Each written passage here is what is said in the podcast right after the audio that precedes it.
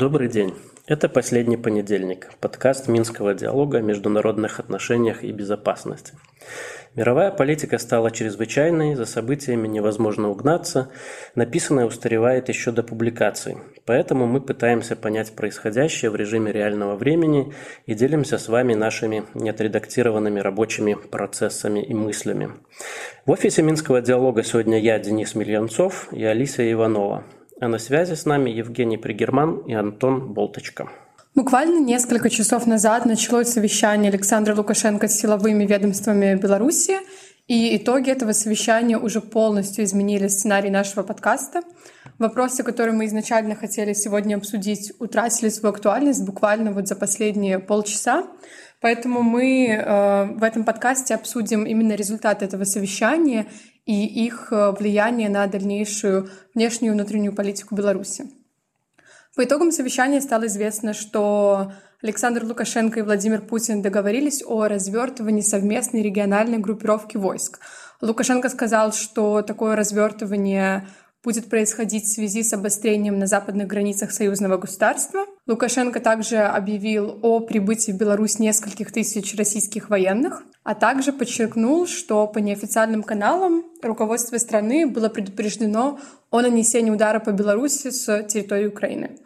Первый вопрос, Денис, который я хочу тебе задать. Насколько реалистична вот эта упомянутая угроза нападения на Беларусь со стороны Украины? И действительно ли эта угроза требует такого ответа, как развертывание новой совместной группировки войск? А, ну, во-первых, нужно сказать, что любая самая даже минимальная угроза, информация о такой угрозе, она уже требует а, каких-то действий со, со стороны власти, потому что это прямая обязанность власти реагировать на такие вещи защищать гражданское население, территориальную целостность государства, поэтому всегда в любой стране к таким вещам, э, даже если эта угроза не такая значительная, вероятностью невысокая, они обязаны реагировать, потому что цена этого и э, мера ответственности – она очень высока.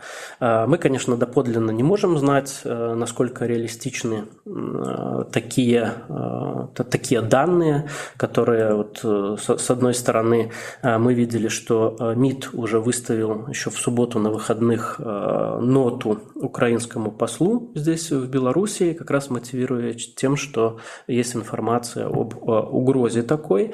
И сегодня впервые а, уже из уст президента прозвучала эта информация о том, что вот э, такой удар э, якобы планируется. А, насколько, насколько это в принципе теоретически возможно, а, я э, немного описал в своем телеграм-канале. Кому интересно, тут подробнее может э, ознакомиться Беларусь в реальной политике. А, на самом деле такая вероятность э, есть. У Украины есть небольшой зазор, прежде чем возобновятся, скорее всего, наступательные действия России в Украине после того, как отмобилизованные в эту волну призывники поступят на Э, фронт, на линию соприкосновения, поэтому э, сейчас для Украины как раз вот есть такое окно возможностей для того, чтобы э, максимально заявить о себе, проводить наступательные операции, в том числе пытаться интернационализировать этот конфликт для привлечения еще большего внимания к российско Э, украинской войне и э, для того, чтобы привлечь еще большую помощь э, со стороны Запада, потому что сейчас уже нет, некоторые такие первые звоночки появляются о том, что Соединенные Штаты, Европейский Союз, они могут задумываться о каких-то договоренностях с Россией по поводу украинского конфликта. Но я здесь в первую очередь имею в виду заявление недавнее Трампа и Лона Маска вариантах урегулирования конфликта. Вот, то есть э, в любом случае э, эта угроза все-таки достойна внимания, э, и власть реагирует, как она в принципе должна реагировать, то есть отвечает на нее. Насколько это требует задействования региональной группировки войск, ну, вопрос открытый, потому что здесь, как уже было сказано, военным здесь виднее. Нам, к сожалению, информация разведывательная а, недоступна для того, чтобы оценить, а, насколько эта угроза соответствует ответу. Но, тем не менее, по заявлениям силового блока, представителей силового блока и высшего руководства страны Беларуси, мы видим, что ситуация, ну и Опять же, по данным нашего мониторинга, э, по данным наших аналитических продуктов, в том числе э, точки над У, который недавно у нас э, вышел на сайте, он доступен, можно говорить о том, что эскалация в регионе, милитаризация э, в регионе, она продолжается. А соседние с Беларусью страны, э, члены НАТО, наращивают вооружение, наращивают свое военное присутствие. А, соответственно, это требует какой-то реакции со стороны Беларуси и в том числе России вот в рамках союзного государства. У нас для этого, для этого есть э, совместная группировка войск. Спасибо, Денис. Мы оставим ссылку на новый выпуск экспресс-обзора «Точки над У», поэтому вы сможете ознакомиться с нашим анализом региональной безопасности за сентябрь. И я бы хотела сделать такой шаг назад, Денис, и спросить у тебя, что из себя представляет эта группировка войск и в каких целях она в принципе может создаваться? Э, единая совместная группировка, э, региональная группировка войск, она создавалась довольно долго и мучительно. Это такое детище единой э, оборонной политики Беларуси и России в рамках союзного государства. Окончательно она оформилась в 2017 году. Представляет она собой если вот в физическом а, смысле, то а, костяк ее основу составляет э, армия Беларуси, белорусские вооруженные силы. Также туда входит входят войска Московского военного округа, Ленинградского военного округа, туда входят части Балтфлота, туда входят например, первая танковая гвардейская армия Российской Федерации, то есть э, части и соединения Западного военного округа. И в случае это единая группировка войск, там есть разные градации, каким образом она должна использоваться. В мирное время она фактически не существует, то есть белорусские вооруженные силы, российские соответствующие э, части, они подчиняются э, военному командованию соответствующих стран, действуют абсолютно автономно. Но э, в случае Раньше этот термин назывался угрожаемый период, потом его переименовали в предвоенный состояние, производится ее задействование этой региональной группировки войск, то есть это ответ на какие-то действия агрессивного характера по отношению к э, Белоруссии и России. И э, если эта региональная группировка войск задействуется, активируется, то значит мы имеем дело с предвоенным состоянием. То есть фактически сегодня на совещании Лукашенко объявил о том, что мы находимся в предвоенной ситуации. Угу. А что именно означает развертывание этой группировки? Вот э, Александр Лукашенко сказал, что мы ожидаем прибытия российских военных и что им нужно обеспечить все условия для дислокации именно здесь. То есть в этом и есть развертывание, что, получается, вооруженные силы объединяются и остаются именно на территории Беларуси? А, на самом деле здесь до конца неизвестно, что имелось в виду под э, таким развертыванием, потому что если брать классическое определение оперативного развертывания войск, то это, во-первых, означает их доукомплектование до э, стандартов э, штатного расписания военных, военного времени, э, что предполагает э, призыв дополнительный а, в эти войска, а, предполагается резкое наращивание разведывательных мероприятий, это налаживание связи, развертывание систем управления, это усиление сил и средств боевого дежурства. Сейчас у нас там несколько самолетов только летают в качестве, осуществляя боевое дежурство, но эта группировка авиационная, видимо, будет резко нарощена. А, также предполагается до боевого порядка развертывания противовоздушной обороны, а, передислокацию а, ВВС тоже в места оперативного развертывания, в участки оперативного развертывания. То есть физически это будет означать, что э, довольно значительная часть э, вот э, тех войск российской армии, про которые я говорил, уже она будет перебазирована на территорию Беларуси. Вот, собственно, о чем Лукашенко частично уже и сказал. Также в случае развертывания региональной группировки войск предполагается также развертывание теробороны, то есть те войска территориальной обороны, которые вот у нас тренировались тут несколько лет подряд, про что было тоже масса информации, они должны быть приведены тоже в боевую готовность. А, вот, то есть если мы говорим о том, как вот по а, букве а, военной науки, да, по определению происходит развертывание оперативное, то это означает, э, в общем, и частичную мобилизацию, и большую передислокацию войск, и усиление, усиление разведмероприятий, усиление ПВО, усиление также э, военно-воздушных э, сил на территории Беларуси. Вот примерно это и означает. Но это, опять же, подчеркну, если мы говорим о э, том, как это должно быть вот, согласно э, определению да, и уставам. Э, что конкретно имели вот наши политики в виду, говоря о развертывании, ну, сказать пока довольно трудно. Денис, ну вот это чисто теоретически, это совместная группировка войск. Она уполномочена, например, передислоцироваться на территорию Украины и участвовать там в военных действиях. То есть она может и быть использована в этих целях за рубежом?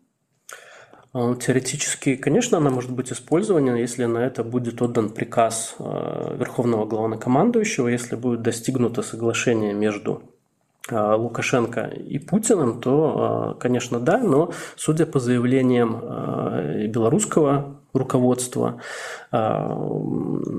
таких действий вроде как э, не планируется. Ну и если мы говорим об интересах Беларуси и о том, как э, об отношении высшего руководства Беларуси, белорусской власти к конфликту э, в Украине, то всеми силами пока Лукашенко и целом правительство Беларуси стараются избежать такого сценария, а, поэтому, несмотря на а, развертывание, чтобы это не означало группировки, а, региональной группировки войск в Беларуси, это, наверное, все-таки на данном этапе стоит рассматривать как оборонные, скорее, защитные мероприятия, нацеленные на отражение вот возможной вероятной угрозы.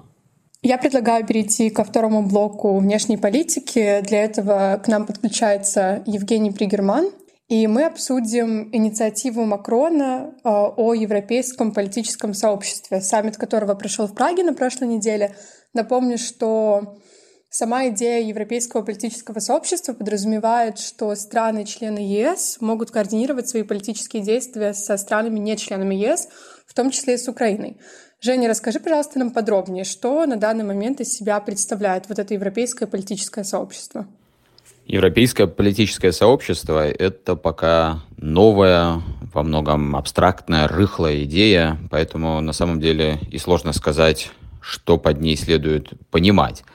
В общем, это не новинка для Европейского Союза, когда какие-то большие идеи вначале получают самое такое вот рамочное обрамление, и лишь потом в процессе согласования, дискуссий, инициатив, обсуждений постепенно наполняются смыслом.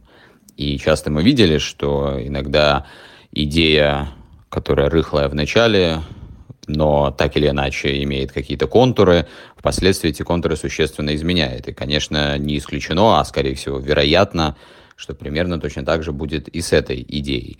Ее изначально выдвинул Эммануэль Макрон. Это такая эволюция для французского президента тех различных идей, которые он за годы своего президентства выдвигает. И, в общем, это характерно для самого Макрона, для э, французских лидеров. Вот, смотреть далеко, предлагать э, грандиозные, большие какие-то инициативы и потом, как я уже сказал, пытаться в согласованиях и предложениях, дискуссиях наполнять их каким-то более конкретным э, смыслом. Здесь, правда, помимо Макрона, достаточно быстро к этой идее начали подключаться и другие политические лидеры, в частности, со стороны Европейского Союза, имеется в виду Брюсселя, то есть институтов, которые отвечают за функционирование ЕС как единого целого. Так вот, председатель Европейского Совета Шарль Мишель активно в последние месяцы и недели также занимается этой темой, и вот в ходе пражского саммита, который прошел именно эти два ключевых человека, Макрон и Мишель, ну так или иначе старались брать на себя и публично, и в работе этого саммита инициативу. Э, понятно, что самые различные взгляды присутствовали за столом. В Праге 44 государства собрались. И звучали и в Праге, и до Праги самые разные тоже заявления, которые, ну, несколько даже запутывают. Но вот достаточно обратить внимание на то, что Мишель, как представитель Брюсселя, акцентирует необходимость активного участия общеевропейских институтов, брюссельских институтов. А, например, Макрон в своей сентябрьской речи сказал о том, что он видит это как э, программу или, вернее, даже инициативу, структуру, которая в первую очередь должна зависеть от государств-членов. То есть инициатива должна быть не у бюрократов из Брюсселя, а у представителей конкретных правительств. И понятно, что это самые такие разные различающиеся подходы, и так или иначе нужно будет искать объединительную повестку для них, которая постепенно, в зависимости от событий, так или иначе будет развиваться. Женя, расскажи, пожалуйста, почему эта идея появилась именно сейчас и какие реальные общие цели эта инициатива преследует? Так как идея пока абстрактная, рыхлая, сложно определить и те цели, которые она может преследовать, точно так же, как и формы работы, структура этой инициативы, такие цели, конечно, будут э, так или иначе видоизменяться в процессе выработки и, в общем, в процессе того, как будут развиваться события.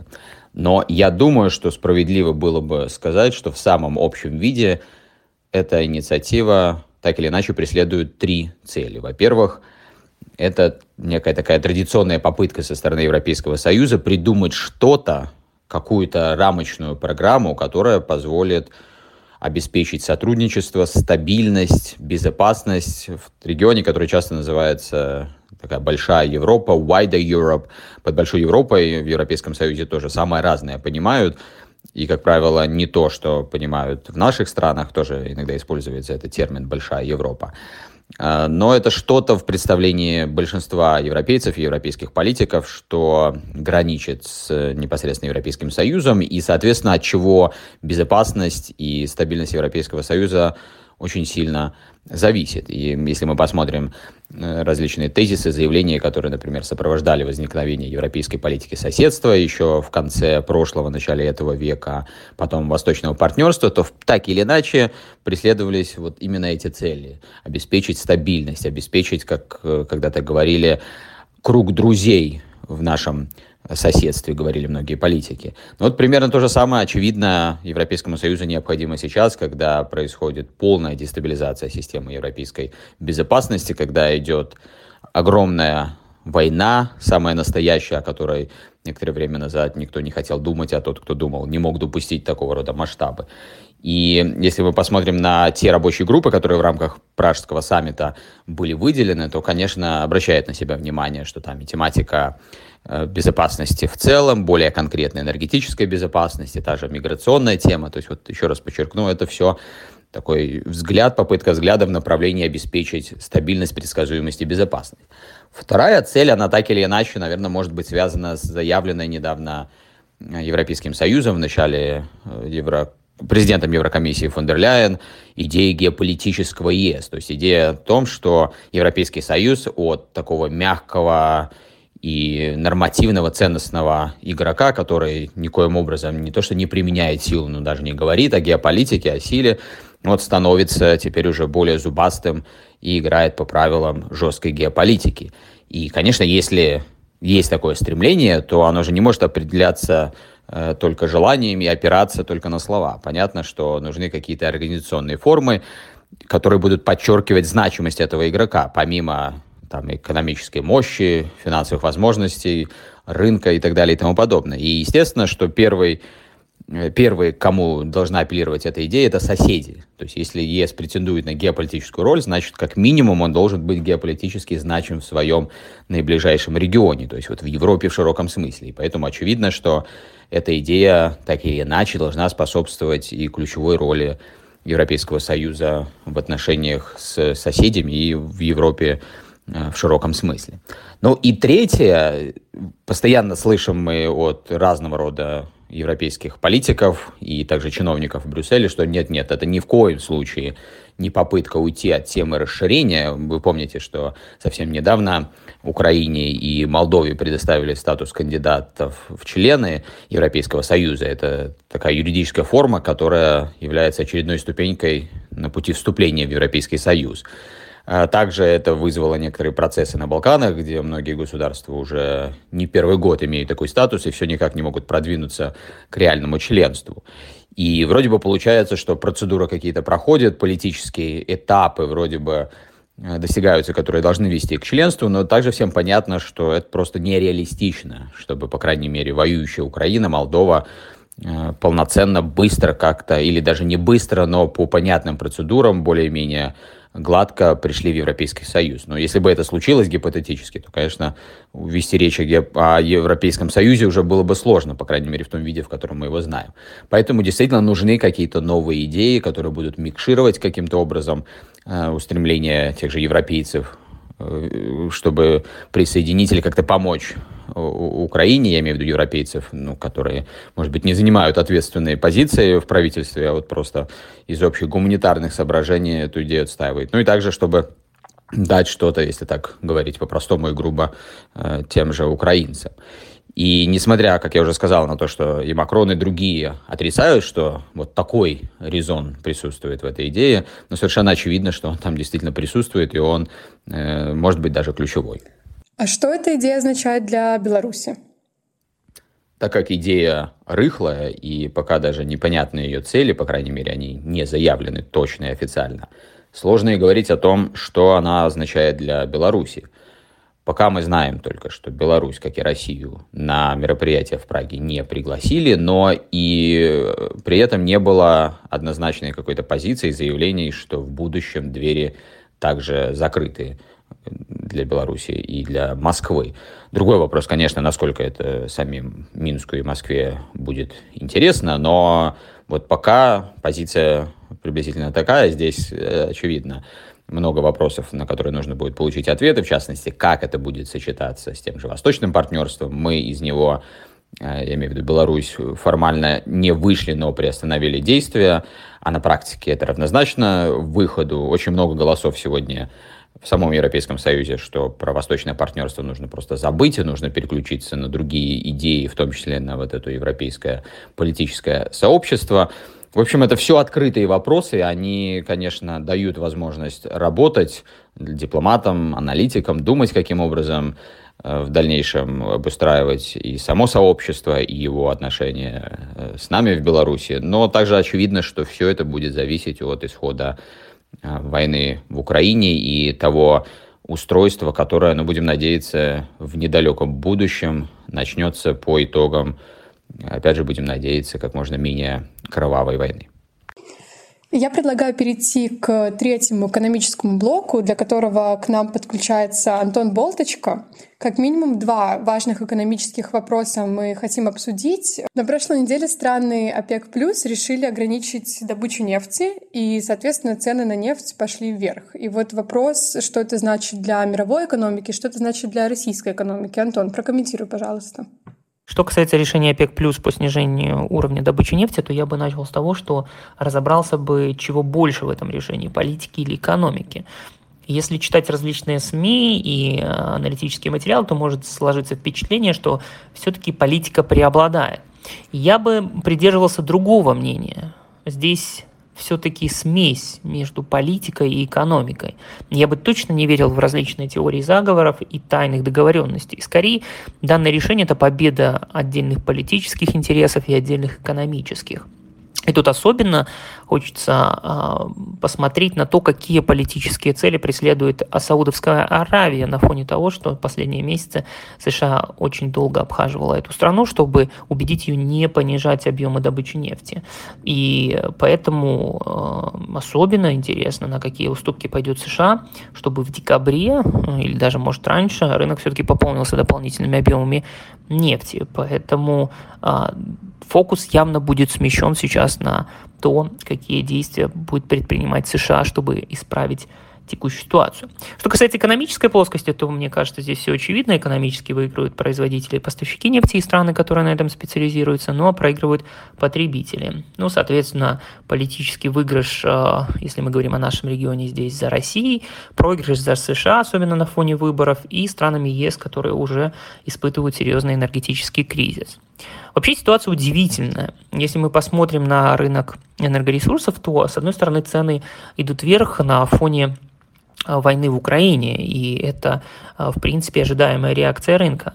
Но в то же время США и европейские страны добавляют темпа в рост этих цен самостоятельно. Например, та же санкционная политика США и Европы против России, она не может не сказываться на рынке. Одновременно с этим США долгое время проводила санкционную политику против Венесуэлы, которая также является э, источником нефти для э, рынка, что, опять же, не могло не сказаться на э, повышении цен на нефть. А плюс к этому последний пакет санкций, в котором предусмотрен market cap для поставок, цен, поставок нефти из России, России, и это еще больше может усугубить ситуацию в, той же Европ... в тех же европейских странах.